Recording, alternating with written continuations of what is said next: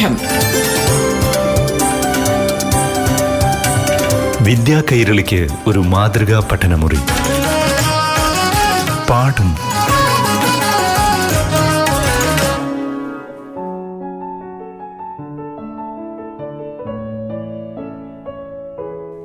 പ്രിയപ്പെട്ട കൂട്ടുകാരെ നമസ്കാരം. പാഠം ക്ലാസ് മുറിയിലേക്ക് എല്ലാ കൂട്ടുകാർക്കും സ്വാഗതം. ഇന്ന് അഞ്ചാം ക്ലാസ്സിലെ ഗണിതശാസ്ത്ര പാഠത്തിലൂടെയാണ് നമ്മൾ സഞ്ചരിക്കുന്നത് ഇന്ന് അറിവ് പങ്കുവയ്ക്കാനായി കൂട്ടുകാരുടെ മുന്നിലെത്തുന്നത് Palakkad Kookkampalayam government U P സ്കൂളിലെ ഹെഡ് മാസ്റ്ററായ കൃഷ്ണകുമാർ എം എൻ. പ്രിയപ്പെട്ട കൂട്ടുകാരെ നമസ്കാരം. ഏവർക്കും പാഠം റേഡിയോ ക്ലാസ് മുറിയുടെ മറ്റൊരു ക്ലാസ്സിലേക്ക് സ്നേഹപൂർവമായ സ്വാഗതം. നിങ്ങളിപ്പോൾ വളരെ രസകരമായ ഒരു പാഠഭാഗമാണ് പഠിച്ചുകൊണ്ടിരിക്കുന്നത്. അല്ലേ? എന്താണ് ആ പാഠഭാഗത്തിന്റെ പേര്? ഒന്ന് ഓർത്തു നോക്കൂ. ഭാഗങ്ങളുടെ സംഖ്യ. അല്ലേ? നമ്മുടെ ജീവിതത്തിൽ പലപ്പോഴായി നാം ഇത്തരത്തിലുള്ള പ്രശ്നങ്ങൾ ചെയ്യേണ്ടതായി വന്നിട്ടുണ്ട്. അപ്പോൾ ഇത്തരത്തിലുള്ള പ്രശ്നങ്ങൾ എങ്ങനെയാണ് ചെയ്യുന്നത് എന്നുള്ളതിന്റെ ഒരു ധാരണയിൽ നിങ്ങൾ എത്തിച്ചേർന്നിട്ടുണ്ട്. ഇന്ന് നമ്മൾ പരിചയപ്പെടാൻ പോകുന്നത് ശിഷ്ടവും ഭിന്നവും എന്ന രീതിയെക്കുറിച്ചാണ്. നമുക്ക് ഒന്ന് ചിന്തിച്ചു നോക്കാം. ഒരു ചെറിയ കണക്ക് മാഷൊന്ന് പറയട്ടെ. രണ്ട് കേക്ക് മൂന്ന് പേർക്ക് തുല്യമായി വീതിച്ചപ്പോൾ ഓരോരുത്തർക്കും എത്രയാണ് കിട്ടിയതെന്ന് കൂട്ടുകാർ നേരത്തെ മനസ്സിലാക്കിയിട്ടുണ്ട്. എത്രയാണ് കിട്ടിയത്? രണ്ട് കേക്കാണുള്ളത്. മൂന്ന് പേർക്കാണ് തുല്യമായി വിഭജിച്ചു കൊടുത്തത്. അപ്പോൾ ഒരാൾക്ക് എത്ര കിട്ടിയെന്നാണ് പറഞ്ഞത്? മൂന്നിൽ രണ്ട് ഭാഗം. അല്ലേ? എന്നാൽ ഇതിനെ മറ്റൊരു രീതിയിൽ അല്ലെങ്കിൽ മറിച്ചൊന്ന് ചിന്തിച്ചാലോ? അതായത് മൂന്ന് കേക്ക് രണ്ട് പേർക്ക് തുല്യമായി വീതിച്ചു കൊടുക്കുമ്പോൾ ഓരോരുത്തർക്കും എത്ര കിട്ടും? ഒന്ന് ആലോചിച്ച് നോക്കൂ. മൂന്ന് കേക്കുണ്ട് അല്ലേ? ആളുകളോ രണ്ട്. അപ്പം കേക്കിന്റെ എണ്ണം കൂടുതലാണ് ആളുകളുടെ എണ്ണം കുറവാണ്. എന്ത് ചെയ്യാം നമുക്ക്? ഓരോരുത്തർക്കും ഓരോ മുഴുവൻ കേക്ക് കൊടുത്തു. അപ്പോൾ രണ്ട് കേക്ക് കംപ്ലീറ്റ് ആയി. ഇനി ഒരു കേക്ക് ബാക്കിയുണ്ട്. ഇതിനെന്താ ചെയ്യുക നിങ്ങളുടെ വീട്ടിൽ അമ്മ എന്താണ് ഇങ്ങനെ വരുമ്പോൾ ചെയ്യാറുള്ളത്? നോക്കിയിട്ടുണ്ടോ? അമ്മ ഒരു കത്തിയൊക്കെ കൊണ്ടുവന്ന് ആ കേക്കിനെ കൃത്യം നടുകിലൂടെ രണ്ട് തുല്യ ഭാഗങ്ങളായി മുറിച്ചിട്ട് രണ്ടുപേർക്കും ഓരോ കഷ്ണങ്ങൾ തരും. അത് തന്നെയാണ് സംഭവിക്കുന്നത്. അപ്പോൾ ഓരോരുത്തർക്ക് എത്ര കിട്ടി? ഒരു മുഴുവൻ കേക്കും ഒരു കേക്കിന്റെ പകുതിയും. അപ്പോൾ നമുക്ക് ഒന്നര കേക്ക് കിട്ടിയെന്ന് പറയാം. അല്ലേ? ഒരു കേക്ക് മുഴുവനും അതുപോലെ എന്ത് ചെയ്തു? അര കേക്ക് കഷ്ണവും കിട്ടി. രണ്ടു കൂടി ചേർന്നപ്പോൾ ഒന്നര കേക്ക് കിട്ടി. ഓക്കെ. ഇനി നമുക്ക് എന്ത് ചെയ്യാം അഞ്ച് കേക്ക് ഉണ്ടെന്ന് വിചാരിക്കുക.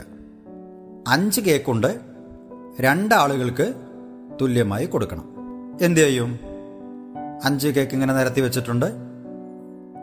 അതിൽ ഓരോരുത്തരോടും രണ്ടെണ്ണം വീതം എടുക്കാൻ പറയാം. അല്ലേ? അങ്ങനെ രണ്ടെണ്ണം എടുത്തപ്പോൾ നാല് കേക്ക് കഴിഞ്ഞു. ഓരോരുത്തർക്കും രണ്ട് പൂർണമായ കേക്ക് കിട്ടി. ഇനി ഒരു കേക്ക് ബാക്കിയുണ്ട്. അതിനെന്താണ് ചെയ്യുക? നേരത്തെ പറഞ്ഞതുപോലെ കൃത്യമായി നടുകിലൂടെ രണ്ട് കഷ്ണങ്ങളായി മുറിക്കും. എന്നിട്ട് ഓരോ കഷ്ണം ഓരോരുത്തർക്ക് കൊടുക്കും. ഇപ്പോൾ എത്ര കേക്ക് കിട്ടി ഓരോരുത്തർക്കും? രണ്ട് മുഴുവൻ കേക്കും ഒരു പകുതി കേക്കും. അല്ലേ? അപ്പോൾ നമുക്ക് രണ്ടും രണ്ടിലൊന്ന് കേക്ക് കിട്ടിയെന്ന് പറയാം. ഈ രണ്ടിലൊന്ന് എന്ന് പറയുന്നത് എന്താണ്? ഒരു കേക്കിനെ രണ്ടാക്കി മുറിച്ചതിൽ ഒരു കഷ്ണം. രണ്ട് മുഴുവനായ കേക്കും പിന്നെ മറ്റൊരു കേക്കിനെ രണ്ട് തുല്യമായി മുറിച്ചതിൽ ഒരു കഷ്ണം അഥവാ രണ്ടര കേക്ക് കിട്ടിയെന്ന് പറയാം. എങ്ങനെയുണ്ട്? എളുപ്പമല്ലേ ഈ കാര്യം? ഇനി മറ്റൊരു ചോദ്യത്തിലേക്ക് നമുക്ക് കടന്നാലോ? ഒൻപത് ലിറ്റർ പാലുണ്ട്. ഈ ഒൻപത് ലിറ്റർ പാലിനെ നാല് പേർക്ക് തുല്യമായി നമുക്ക് വിഭജിച്ചു കൊടുക്കണം. എന്താണ് ചെയ്യുക? എന്താണ് മാർഗം? ഓരോ ലിറ്റർ വീതം കൊടുത്തു കഴിഞ്ഞാൽ എത്ര ഉണ്ടാവും? നാല് പേർക്ക് ഓരോ ലിറ്റർ വെച്ച് കൊടുത്തു. അപ്പോൾ നാല് ലിറ്റർ അവിടെ കഴിഞ്ഞു. ഇല്ലേ? ഇനി എത്ര ബാക്കിയുണ്ട്? അഞ്ച് ലിറ്റർ ബാക്കിയുണ്ട്. അപ്പോഴെന്ത് ചെയ്യും? ഇനിയും ഓരോ ലിറ്റർ വീതം കൊടുക്കാൻ പറ്റും. കൊടുത്തല്ലോ. അപ്പോഴെത്രയായി ആദ്യം ഓരോ ലിറ്റർ കിട്ടി ഓരോരുത്തർക്കും. അപ്പോൾ നാല് ലിറ്റർ കഴിഞ്ഞു. ബാക്കി അഞ്ച് ഉണ്ട്. ഇനി എന്താണ് ചെയ്യുന്നത്? ഈ അഞ്ചിൽ നിന്ന് ഓരോ ലിറ്റർ വീതം വീണ്ടും ഓരോരുത്തർക്കും കൊടുത്തു. അങ്ങനെ വരുമ്പോൾ ഓരോരുത്തർക്കും എത്ര ലിറ്റർ വീതം കിട്ടി? രണ്ട് ലിറ്റർ വീതം. അല്ലേ നാല് രണ്ട് എട്ട് ലിറ്റർ കഴിഞ്ഞു. ഇനി ഒരു ലിറ്റർ ബാക്കിയുണ്ട്. ആ ഒരു ലിറ്ററിനെ എന്ത് ചെയ്യും? നാല് തുല്യ ഭാഗങ്ങളാക്കി കൊടുക്കും. അല്ലേ? അപ്പോൾ എത്ര കിട്ടും? ഒരു ലിറ്ററിന്റെ നാലിലൊന്ന് വീതം കിട്ടും. അപ്പോൾ ഓരോരുത്തർക്ക് എത്ര കിട്ടി? രണ്ട് ലിറ്ററും പിന്നെ നാലിലൊന്നും. അപ്പോൾ നമുക്ക് പറയാൻ പറ്റും രണ്ടേകാൽ ലിറ്റർ പാലാണ് ഓരോരുത്തർക്കും കിട്ടുന്നത് എന്ന്. നോക്കൂ. ഇത് ഇത്തരത്തിൽ ആദ്യം ഒരു ലിറ്റർ വിരിച്ചു കൊടുത്തു പിന്നെ ഒരു ലിറ്റർ വിരിച്ചു കൊടുത്തു പിന്നെ ഒരു ലിറ്ററിനെ നാലാക്കി ഭാഗിച്ചു. ഇങ്ങനെയൊന്നും ചെയ്യാതെ തന്നെ നമുക്ക് വേഗത്തിൽ ഉത്തരം കണ്ടുപിടിച്ചൂടെ? എന്ത് ചെയ്താൽ മതി? എത്ര പാലാണുള്ളത്? ഒൻപത് ലിറ്റർ അല്ലേ? ഈ ഒൻപത് ലിറ്റർ പാൽ എത്ര ആളുകൾക്കാണ് കൊടുക്കുന്നത്? നാല് പേർക്ക്. എങ്ങനെയാണ് കൊടുക്കുന്നത്? തുല്യമായിട്ട് എല്ലാവർക്കും ഒരേപോലെ കിട്ടണം. അപ്പോൾ നമുക്ക് വളരെ ലളിതമായി ഈ കണക്ക് ചെയ്യാൻ പറ്റും. എന്ത് ചെയ്താൽ മതി? ആ പറയൂ. വളരെ ഈസി അല്ലേ? ആ ഒൻപതിനെ നാല് കൊണ്ട് ഹരിച്ചാൽ മതി. അപ്പം എങ്ങനെയാണ് ഒൻപത് കൊണ്ടിനെ നാല് കൊണ്ട് ഹരിക്കുമ്പോൾ ചെയ്യുന്നത്? എത്ര നാലുണ്ട് ഒൻപതിൽ? രണ്ട് നാല്. രണ്ട് നാല് എട്ട്. പിന്നെ ഒന്ന് ബാക്കിയുണ്ട് ശിഷ്ടം ഒന്ന്. അല്ലേ? അപ്പോൾ നമുക്കിതിനെ മിശ്രഭിന്ന രൂപത്തിൽ എഴുതുമ്പോൾ എങ്ങനെ എഴുതാം? ഹരണഫലമായ രണ്ട്. അപ്പോൾ രണ്ട്. പിന്നെ ശിഷ്ടം ഒന്ന്. ഹാരകമായിട്ട് വരുന്ന നാല്. അപ്പോൾ രണ്ടും നാലിൽ ഒന്ന് ലിറ്റർ എന്ന് നമുക്ക് കിട്ടുന്നു. അപ്പോൾ നോക്കൂ. ഭിന്നസംഖ്യ ഉണ്ടാക്കാൻ ഈ തരത്തിൽ കഴിയുമല്ലേ? എങ്കിൽ നമുക്ക് മറ്റൊരു കണക്കിലേക്ക് കടക്കാം. ഇരുപത് മീറ്റർ നീളമുള്ള ഒരു കമ്പിച്ചുരുൾ ഒരേ നീളമുള്ള മൂന്ന് ഭാഗമാക്കി. ഒരു കഷ്ണത്തിന്റെ നീളം എത്ര മീറ്ററാണ്? എങ്ങനെ കണ്ടുപിടിക്കുക? ഇരുപത് മീറ്റർ നീളമുണ്ട് കമ്പിച്ചുരുളിന്. അതിനെന്താണ് ചെയ്യുന്നത്? ഒരേ നീളമുള്ള മൂന്ന് കഷ്ണങ്ങളാക്കി അതിനെ മുറിക്കുകയാണ് എങ്കിൽ ഓരോ കഷ്ണത്തിനും എത്ര മീറ്റർ നീളം ഉണ്ടാകുമെന്നാണ് കണ്ടുപിടിക്കേണ്ടത്. നമ്മൾ നേരത്തെ മെത്തേഡ് ഇവിടെ പ്രയോഗിക്കുക ഇരുപതിനെ മൂന്ന് കൊണ്ട് ഹരിക്കുക. അപ്പോഴെത്ര വരും? ഇരുപതിനെ മൂന്ന് കൊണ്ട് ഹരിച്ചാൽ ഹരണഫലം ആറ്. ആറ് മൂന്ന് പതിനെട്ട്. ഇരുപതിന്റെ ചുവട്ടിൽ പതിനെട്ടെന്ന് എഴുതി. ഇനി ഇരുപതിൽ നിന്ന് പതിനെട്ട് കുറച്ചു എത്ര? രണ്ട്. ഇനി നമുക്ക് ഭിന്നസംഖ്യാ രൂപത്തിൽ എഴുതുമ്പോൾ എന്തെഴുതാൻ കഴിയും? ആറും മൂന്നിൽ രണ്ട് മീറ്റർ എന്ന് നമുക്ക് കിട്ടുന്നു. എന്താ? കൂട്ടുകാർക്ക് മനസ്സിലായോ? എങ്കിൽ ഒരു കണക്കൂടി നമുക്ക് ചർച്ച ചെയ്യാം. എട്ട് മീറ്റർ റിബൺ അഞ്ച് പേർ തുല്യമായി വീതിച്ചെടുത്താൽ ഓരോരുത്തർക്കും എത്ര മീറ്റർ റിബൺ കിട്ടും? ഇത് മീറ്ററും സെന്റിമീറ്ററുമായി പറയാമോ എന്നാണ് ചോദ്യം. നമ്മളുടെ പേജ് നമ്പർ തൊണ്ണൂറിലുണ്ട് ഈ ചോദ്യം. അപ്പോൾ നോക്ക് എത്ര മീറ്ററാണ് റിബൺ? എട്ട് മീറ്റർ റിബണാണ്. അല്ലേ? അതിന് എന്ത് ചെയ്യണം? അഞ്ച് പേർക്ക് തുല്യമായി കൊടുക്കണം. നമുക്ക് നോക്കാം. എട്ടിനെ അഞ്ച് കൊണ്ട് ഹരിക്കാം. അപ്പോഴെത്രയാണ് വരിക? എട്ടിൽ എത്ര അഞ്ച്? ഒരഞ്ച്. അല്ലേ? അപ്പോൾ ഒന്നെന്ന് കിട്ടി. ഇനി എത്രയാണ് ശിഷ്ടം വരുന്നത്? മൂന്ന്. മൂന്ന് ബൈ അഞ്ച്. ഒന്നും മൂന്ന് ബൈ അഞ്ച്. ഒന്നും അഞ്ചിൽ മൂന്ന്. ഇനി നോക്കൂ. ഒരു മീറ്റർ അങ്ങനെ കിട്ടി. അല്ലേ അപ്പോൾ അഞ്ച് മീറ്റർ കഴിഞ്ഞല്ലോ? ബാക്കിയുള്ളത് മൂന്നാണ്. മൂന്ന് മീറ്ററിനെ നമ്മൾ സെന്റിമീറ്റർ ആക്കി. എത്രയാണ്? മുന്നൂറ് സെന്റിമീറ്റർ കാരണം ഒരു മീറ്റർ എന്ന് പറഞ്ഞാൽ നൂറ് സെന്റിമീറ്റർ ആണ്. അതിനെ നമ്മൾ അഞ്ച് കൊണ്ട് ഹരിച്ചു. മുന്നൂറിനെ അഞ്ച് കൊണ്ട് ഹരിക്കുമ്പോൾ എത്ര കിട്ടുക? അറുപത്. അപ്പോൾ നമുക്ക് എത്ര ഉത്തരം വരിക? ഒരു മീറ്ററും അറുപത് സെന്റിമീറ്ററും എന്ന് ഉത്തരം ലഭിക്കും. പ്രിയപ്പെട്ട കൂട്ടുകാരെ നിങ്ങൾക്ക് ഈ കണക്ക് ആസ്വദിക്കാൻ കഴിഞ്ഞോ? വളരെ രസമല്ലേ? ഇനി നമുക്ക് അടുത്ത ദിവസം കണ്ടുമുട്ടാം. പാഠം. വിദ്യാ കൈരളിക്ക് ഒരു മാതൃകാ പഠനമുറി. പാഠം പാഠം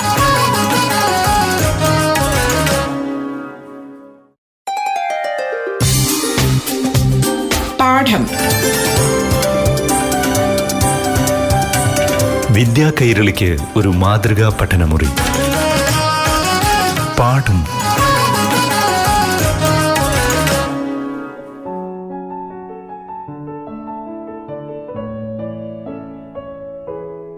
പ്രിയപ്പെട്ട കൂട്ടുകാരെ നമസ്കാരം. പാഠം റേഡിയോ ക്ലാസ് മുറിയുടെ മറ്റൊരധ്യായത്തിലേക്ക് ഏവരെയും സ്നേഹപൂർവം സന്തോഷപൂർവം സ്വാഗതം ചെയ്യുന്നു.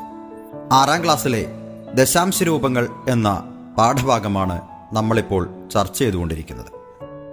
എങ്ങനെ? കൂട്ടുകാർക്ക് ഈ പാഠം വളരെ ഇഷ്ടപ്പെട്ടോ? നമ്മുടെ നിത്യജീവിതത്തിൽ വളരെയധികം ബന്ധമുള്ളതാണ് ദശാംശ രൂപങ്ങൾ നിങ്ങൾ പല വസ്തുക്കളുടെയും വിലകളും മറ്റും ഒന്ന് എടുത്തു നോക്കൂ. അവയുടെ ഭാരം എടുത്തു നോക്കൂ. ഇതെല്ലാം കുറിക്കപ്പെട്ടിരിക്കുന്നത് പലപ്പോഴും ദശാംശ രൂപത്തിലാണ് എന്ന് നമുക്ക് കാണാവുന്നതാണ്. എന്താണ് ദശം എന്ന് പറഞ്ഞാൽ പത്താണ്. അപ്പോൾ പത്തിന്റെ ഗുണിതങ്ങളായി വരുന്ന പത്ത് നൂറ് ആയിരം അങ്ങനെ പോകുന്ന സംഖ്യകളുണ്ട്. ഇവയുടെ അംശങ്ങളായി കാണിക്കുന്ന രൂപം. അതാണ് ദശാംശ രൂപം എന്ന് പറയുന്നത്. ഇപ്പോൾ പത്തിലൊന്ന് നൂറിലൊന്ന് ആയിരത്തിലൊന്ന് ഇങ്ങനെയൊക്കെ നമ്മൾ കേട്ടിട്ടുണ്ട്. പത്തിൽ ഒന്ന് എന്ന ഭിന്നം ഇതൊരു ഭിന്ന രൂപമാണ്. ഇതിനെ നമ്മൾ എങ്ങനെയാണ് ദശാംശത്തിലാക്കി മാറ്റുന്നത്? ദശാംശം ഒന്ന് എന്ന് എഴുതും. പൂജ്യം ദശാംശം ഒന്ന്. അല്ലേ? പത്തിൽ ഒന്ന് എന്ന് പറയുമ്പോൾ അതിന്റെ ഛേദം പത്താണ്. അതിലെത്ര പൂജ്യമുണ്ട്? ഒരു പൂജ്യമുണ്ട്. അപ്പോൾ ദശാംശ രൂപത്തിലേക്ക് മാറ്റുമ്പോൾ ദശാംശ സ്ഥാനം അതായത് പോയിന്റ് എന്ന ആ കുത്ത് കഴിഞ്ഞ് പിന്നീട് ഒരു സംഖ്യ മാത്രമേ വരാൻ പാടുള്ളൂ. അപ്പോൾ പത്തിലൊന്ന് എന്ന് പറയുമ്പോൾ ദശാംശം ഒന്ന് എന്ന് എഴുതാം. ആ ദശാംശത്തിന് മുൻപിൽ നമുക്ക് വേണമെങ്കിൽ ഒരു പൂജ്യം നൽകാം. പൂജ്യം ദശാംശം ഒന്ന് എന്ന് എഴുതാം അതേപോലെ തന്നെ നൂറിൽ ഒന്ന് എന്നതിനെ എങ്ങനെയാണ് ദശാംശ രൂപത്തിലേക്ക് മാറ്റുക എന്ന് കൂട്ടുകാർക്ക് അറിയാമല്ലോ എന്താണ് ചെയ്യുന്നത്? നൂറിൽ എത്ര പൂജ്യമുണ്ട്? നൂറിൽ ഒന്നിന്റെ ഛേദം എന്ന് പറയുന്നത് നൂറാണല്ലോ. നൂറിൽ രണ്ട് പൂജ്യമുണ്ട്. അപ്പോൾ നേരത്തെ പറഞ്ഞതനുസരിച്ച് ദശാംശത്തിന് ശേഷം എത്ര സ്ഥാനങ്ങൾ ഉണ്ടാകണം രണ്ട് സ്ഥാനങ്ങൾ. രണ്ട് സംഖ്യകൾ വരേണ്ടതുണ്ട്. അപ്പോൾ നമുക്ക് എഴുതാം പൂജ്യം ദശാംശം. എന്നെഴുതി പൂജ്യം കഴിഞ്ഞ് ദശാംശം എന്ന് കുത്തുകൊടുത്തു. ഇനി എത്രണ്ണം വേണമെന്നാണ് പറയുന്നത്? രണ്ടെണ്ണം വേണം. പക്ഷെ ഇവിടെ ഒന്നല്ലേ ഉള്ളൂ. അപ്പോൾ നമ്മൾ ഒന്നിനെ എഴുതി അതിന്റെ ഇടതുവശത്ത് ഒരു പൂജ്യം കൂടി എഴുതി. അപ്പോൾ എങ്ങനെയാണ് വായിക്കുക? പൂജ്യം ദശാംശം പൂജ്യം ഒന്ന്. അല്ലെങ്കിൽ ദശാംശം പൂജ്യം ഒന്ന് അല്ലെങ്കിൽ പോയിന്റ് പൂജ്യം ഒന്ന് എന്നൊക്കെ വായിക്കാം. ഇതേപോലെ ആയിരത്തിൽ ഒന്നിനെ എങ്ങനെയാണ് ദശാംശ രൂപത്തിലാക്കി മാറ്റുന്നത്? ഇപ്പൊ നിങ്ങൾക്ക് പറയാനും കഴിയും. പൂജ്യം ദശാംശം പൂജ്യം പൂജ്യം ഒന്ന് എന്ന് എഴുതേണ്ടി വരും. അല്ലെങ്കിൽ ദശാംശം പൂജ്യം പൂജ്യം ഒന്ന് അതുമല്ലെങ്കിൽ പോയിന്റ് പൂജ്യം പൂജ്യം ഒന്ന് എന്ന് കൂട്ടുകാർക്ക് എഴുതാൻ അറിയാം അല്ലേ? ഇപ്പോൾ ഈ വക കാര്യങ്ങളെല്ലാം നിങ്ങൾക്ക് നന്നായി അറിയാവുന്നതാണ്. ഇനി ഒരു ഭിന്നത്തെ നമുക്ക് എങ്ങനെ പല രൂപത്തിലേക്ക് മാറ്റി എഴുതാം എന്നാണ് നമ്മളിപ്പോൾ ചർച്ച ചെയ്യുന്നത്. ഒന്ന് ശ്രദ്ധിക്കൂ. നിങ്ങളുടെ പുസ്തകത്തിൽ പേജ് നമ്പർ എൺപത്തിനാലിൽ ഒരു ഭിന്നം പല രൂപം എന്ന ഹെഡിങ്ങിന് താഴെയായി ഒരു കണക്ക് കൊടുത്തിട്ടുണ്ട്. എന്താണത്? ക്ലാസ്സിലെ കുട്ടികളുടെയെല്ലാം ഉയരം അളന്ന് എഴുതുകയാണ്. രവിയുടെ ഉയരം ഒരു മീറ്റർ മുപ്പത്തിനാല് സെന്റിമീറ്റർ. ഇത് ഒന്ന് ദശാംശം മൂന്ന് നാല് മീറ്റർ എന്നെഴുതി നൌഫലിന്റെ ഉയരമാണെങ്കിലോ ഒരു മീറ്റർ മുപ്പത് സെന്റിമീറ്റർ. ഇത് ഒന്ന് ദശാംശം മുപ്പത് മീറ്റർ എന്നെഴുതി ഇത് കണ്ടപ്പോഴാണ് ആ ക്ലാസ്സിലുള്ള ലിസി എന്ന് പറയുന്ന ഒരു കൂട്ടുകാരിക്ക് ഒരു സംശയം. എന്താണ്? മുപ്പത് സെന്റിമീറ്റർ എന്നാൽ നൂറിൽ മുപ്പത് ആണ് ആണല്ലോ? എങ്ങനെയാണ് സെന്റിമീറ്ററിനെ മീറ്റർ ആക്കുന്നത് എങ്ങനെയാണ്? സെന്റിമീറ്ററിനെ നൂറ് കൊണ്ട് ഹരിച്ചാൽ മതി. അപ്പോൾ മുപ്പത് സെന്റിമീറ്റർ എന്നാൽ മുപ്പത് ബൈ നൂറെന്നാണ് അല്ലെങ്കിൽ നൂറിൽ മുപ്പത്. അപ്പോൾ ഇതിനെ നമുക്ക് ഒന്നുകൂടി ചുരുക്കി എഴുതാൻ കഴിയുമല്ലോ? മുപ്പത് നൂറ്. അല്ലേ? മുപ്പത് എന്ന് പറഞ്ഞാൽ എത്രയാണ്? മൂന്ന് ഇന്റു പത്താണ്. നൂറ് എന്ന് പറഞ്ഞാൽ പത്ത് ഇന്റു പത്താണ്. അപ്പോൾ മൂന്ന് ഇന്റു പത്ത് ബൈ പത്ത് ഇന്റു പത്ത്. ഇപ്പം മുകളിലും ഒരു പത്ത് താഴെയും ഒരു പത്ത്. അത് നമുക്ക് കളയാം. ബാക്കി എത്ര കിട്ടും? മൂന്ന് ബൈ പത്ത് അഥവാ പത്തിൽ മൂന്ന് മീറ്റർ എന്നും എഴുതാം. അപ്പോൾ ഒന്ന് പോയിന്റ് മൂന്ന് മീറ്റർ എന്ന് എഴുതിയാലും പോരെ എന്നാണ് ചോദ്യം. ഒന്ന് ദശാംശം മൂന്ന് പൂജ്യം മീറ്റർ എന്നതിന് പകരം ഒന്ന് ദശാംശം മൂന്ന് മീറ്റർ എന്നെഴുതിയാലും പോരെ എന്നാണ് ലിസിക്ക് സംശയം. കൂട്ടുകാർക്കും ഈ സംശയം ഉണ്ടായോ ഇത് രണ്ടും ഒന്ന് തന്നെയാണ്. അല്ലേ? അതായത് മുപ്പത് ബൈ നൂറ് എന്ന് പറഞ്ഞാൽ അത് മൂന്ന് ബൈ പത്ത്. അതായത് നൂറിൽ മുപ്പത് എന്നത് പത്തിൽ മൂന്നിന് തുല്യമാണ്. ഓക്കെ? ഇപ്പോൾ കൂട്ടുകാർക്കത് വ്യക്തമായിട്ടുണ്ടാകും. അപ്പോൾ നോക്കൂ. പത്തിൽ മൂന്ന് സമം നൂറിൽ മുപ്പതാണ്. ആയതിനാൽ പത്തിൽ മൂന്നിന്റെ ദശാംശ രൂപം പോയിന്റ് മൂന്ന് എന്നോ പോയിന്റ് മൂന്ന് പൂജ്യം എന്നോ എഴുതാം. ഇത് രണ്ടും ശരി തന്നെയാണ്. അങ്ങനെയാണെങ്കിൽ ദശാംശം മൂന്ന് പൂജ്യം പൂജ്യം അതായത് ദശാംശം മൂന്ന് കഴിഞ്ഞ് വീണ്ടും രണ്ട് പൂജ്യം ഇടുന്നു. ഇതെന്തായിരിക്കും? പത്തിൽ മൂന്ന് തന്നെയാണ്. പത്തിൽ മൂന്ന് സമം ആയിരത്തിൽ മുന്നൂറ് എന്നെഴുതാം അപ്പോഴും ഒരേ ഉത്തരം തന്നെയാണ് ലഭിക്കുന്നത്. അപ്പോഴെന്താണ് നമുക്ക് മനസ്സിലായത്? പത്തിൽ മൂന്ന് സമം നൂറിൽ മുപ്പത്. സമം ആയിരത്തിൽ മുന്നൂറ്. സമം പതിനായിരത്തിൽ മൂവായിരം. ഇതെല്ലാം ഒന്ന് തന്നെയാണ് എന്ന് നമുക്ക് മനസ്സിലാക്കാൻ കഴിയും. ഇനി നമുക്ക് മറ്റൊരു ഉദാഹരണത്തിലേക്ക് കടക്കാം. നോക്കൂ. ഒരു മീറ്റർ ഇരുപത്തിയഞ്ച് സെന്റിമീറ്റർ. ഒരു മീറ്റർ മുപ്പത് സെന്റിമീറ്റർ. ഒരു മീറ്റർ മുപ്പത്തിരണ്ട് സെന്റിമീറ്റർ. ഇങ്ങനെ പറയുന്നതിന് പകരം ഇവയെല്ലാം മീറ്റർ എന്ന അളവിലേക്ക് മാറ്റുകയാണെങ്കിൽ മീറ്റർ എന്ന ഏകകത്തിലേക്ക് മാറ്റുകയാണെങ്കിൽ എങ്ങനെ നമുക്ക് കാണിക്കാൻ കഴിയും? നോക്കൂ ഒരു മീറ്റർ ഇരുപത്തിയഞ്ച് സെന്റിമീറ്റർ എന്നതിനെ നമുക്ക് ഒന്ന് ദശാംശം രണ്ട് അഞ്ച് മീറ്റർ എന്ന് എഴുതാം. അല്ലേ? അതേപോലെ തന്നെ ഒരു മീറ്റർ മുപ്പത് സെന്റിമീറ്റർ എന്നതിനെ എങ്ങനെ എഴുതാം? ഒന്ന് ദശാംശം മൂന്ന് പൂജ്യം മീറ്റർ എന്ന് എഴുതാം. അതേപോലെ തന്നെ ഒരു മീറ്റർ മുപ്പത്തിരണ്ട് സെന്റിമീറ്റർ എന്നതിനെ ഒരു മീറ്റർ ഒന്ന് പോയിന്റ് മൂന്ന് രണ്ട് മീറ്റർ എന്ന് നമുക്ക് എഴുതാൻ കഴിയും. അപ്പോൾ നോക്കൂ ഇതേപോലെ തന്നെ രൂപയും നമുക്ക് കാണിക്കാൻ കഴിയില്ലേ? എട്ട് രൂപ ഇരുപത്തിയഞ്ച് പൈസ. എങ്ങനെ നമുക്ക് രൂപയിലേക്ക് മാറ്റി എഴുതാൻ കഴിയും? നൂറ് പൈസയാണല്ലോ ഒരു രൂപ എന്ന് പറയുന്നത് അല്ലേ? അപ്പോൾ എട്ട് രൂപ എട്ട് ദശാംശം ഇനി ഇരുപത്തിയഞ്ച് പൈസ എന്നതിനെ എന്തെഴുതാം? നൂറിൽ ഇരുപത്തിയഞ്ച് രൂപ എന്നായി മാറും. നൂറിൽ ഇരുപത്തിയഞ്ച് രൂപ എന്ന് പറയുന്നത് ദശാംശം രണ്ട് അഞ്ച് രൂപയാണ്. അപ്പോൾ എട്ട് രൂപ ഇരുപത്തഞ്ച് പൈസ എന്നുള്ളത് എങ്ങനെയായി മാറും? എട്ട് ദശാംശം രണ്ട് അഞ്ച് രൂപ എന്നായി മാറും. അങ്ങനെയാണെങ്കിൽ പതിമൂന്ന് രൂപ മുപ്പത്തിയഞ്ച് പൈസ എന്നതിനെ നമുക്ക് എങ്ങനെ ദശാംശ രൂപത്തിൽ രൂപയായി കാണിക്കാൻ കഴിയും? പതിമൂന്ന് ദശാംശം മൂന്ന് അഞ്ച് രൂപ എന്ന്. ഓക്കെ ഇനി നമ്മൾ ഇപ്പോൾ കുറച്ചു മുമ്പ് നീളം അളക്കുന്നതാണ് ചർച്ച ചെയ്തുകൊണ്ടിരുന്നത്. അവിടെ സെന്റിമീറ്ററിനെ കുറിച്ച് മാത്രമേ പറഞ്ഞിരുന്നുള്ളൂ. മീറ്ററും സെന്റിമീറ്ററും മാത്രം. എന്നാൽ ചില സന്ദർഭങ്ങളിൽ മില്ലിമീറ്റർ കൂടി കടന്നു വരും. അപ്പോൾ മില്ലിമീറ്ററും അളക്കേണ്ട സന്ദർഭങ്ങൾ ഉണ്ടാകാം. ഒരു മീറ്റർ ഇരുപത്തഞ്ച് സെന്റിമീറ്റർ നാല് മില്ലിമീറ്റർ ഇതിനെ എങ്ങനെയാണ് നമുക്ക് മീറ്റർ എന്ന ഏകകത്തിലേക്ക് മാറ്റുക? ഒരു മീറ്റർ ഇരുപത്തഞ്ച് സെന്റിമീറ്റർ ആണെങ്കിൽ നമുക്ക് എങ്ങനെ എഴുതാം? ഒന്ന് ദശാംശം രണ്ട് അഞ്ച് മീറ്റർ എന്ന് എഴുതാം. ഇവിടെ ഒരു നാല് മില്ലിമീറ്റർ കൂടിയുണ്ട്. അപ്പോൾ എങ്ങനെ എഴുതാം? ഒന്ന് ദശാംശം രണ്ട് അഞ്ച് നാല് മീറ്റർ. ഒന്ന് ദശാംശം രണ്ട് അഞ്ച് നാല് മീറ്റർ എന്ന് എഴുതാം. അങ്ങനെയാണെങ്കിൽ ഒരു മീറ്റർ മുപ്പത് സെന്റിമീറ്റർ എന്നതിനെ എങ്ങനെ മില്ലിമീറ്റർ കൂടി ചേർത്ത് എഴുതാൻ പറ്റും നമുക്ക്? ഒരു മീറ്റർ മുപ്പത് സെന്റിമീറ്റർ പൂജ്യം മില്ലിമീറ്റർ. അപ്പോൾ നമുക്ക് ഒന്ന് ദശാംശം മൂന്ന് പൂജ്യം പൂജ്യം മീറ്റർ എന്നെഴുതാൻ കഴിയും. അതേപോലെ ഒരു മീറ്റർ മുപ്പത്തിരണ്ട് സെന്റിമീറ്റർ എന്നതിനെ എങ്ങനെ മില്ലിമീറ്റർ കൂടി ചേർത്ത് എഴുതാൻ കഴിയും? ഒന്ന് ദശാംശം മൂന്ന് രണ്ട് പൂജ്യം മീറ്റർ എന്നെഴുതിയാൽ മതി. ഇങ്ങനെ കിലോഗ്രാം ഇതിനെയും നമുക്ക് മാറ്റി എഴുതാൻ കഴിയും. രണ്ട് കിലോഗ്രാം നാനൂറ് ഗ്രാം എന്നതിനെ എങ്ങനെ ദശാംശ രൂപത്തിൽ മാറ്റി എഴുതാൻ പറ്റും നമുക്ക്? രണ്ട് കിലോഗ്രാം. രണ്ട് ദശാംശം ഇനി നാനൂറ് ഗ്രാം ആണ് നാനൂറ് ഗ്രാമിനെ എങ്ങനെ കിലോഗ്രാമിലേക്ക് മാറ്റും? നാനൂറ് ബൈ ആയിരം അഥവാ ആയിരത്തിൽ നാനൂറ്. അപ്പോൾ നമുക്ക് എഴുതാൻ പറ്റും. രണ്ട് ദശാംശം നാല് പൂജ്യം പൂജ്യം കിലോഗ്രാം എന്നെഴുതാം ഇതേപോലെ മൂന്ന് ലിറ്റർ അഞ്ഞൂറ് മില്ലി ലിറ്റർ എന്നതിന് നമുക്ക് എങ്ങനെ എഴുതാം? മൂന്ന് ദശാംശം അഞ്ച് പൂജ്യം പൂജ്യം ലിറ്റർ എന്നെഴുതാൻ കഴിയും. കൂട്ടുകാർക്ക് ഇത് ഇഷ്ടപ്പെട്ടോ?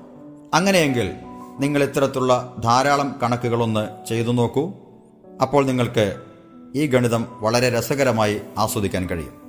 ഇനി നമുക്ക് ഇതിന്റെ അടുത്ത ഭാഗവുമായി മറ്റൊരു ദിവസം കണ്ടുമുട്ടാം. ഏവർക്കും ആശംസകൾ. പാഠം. വിദ്യാ കൈരളിക്ക് ഒരു മാതൃകാ പഠനമുറി. പാഠം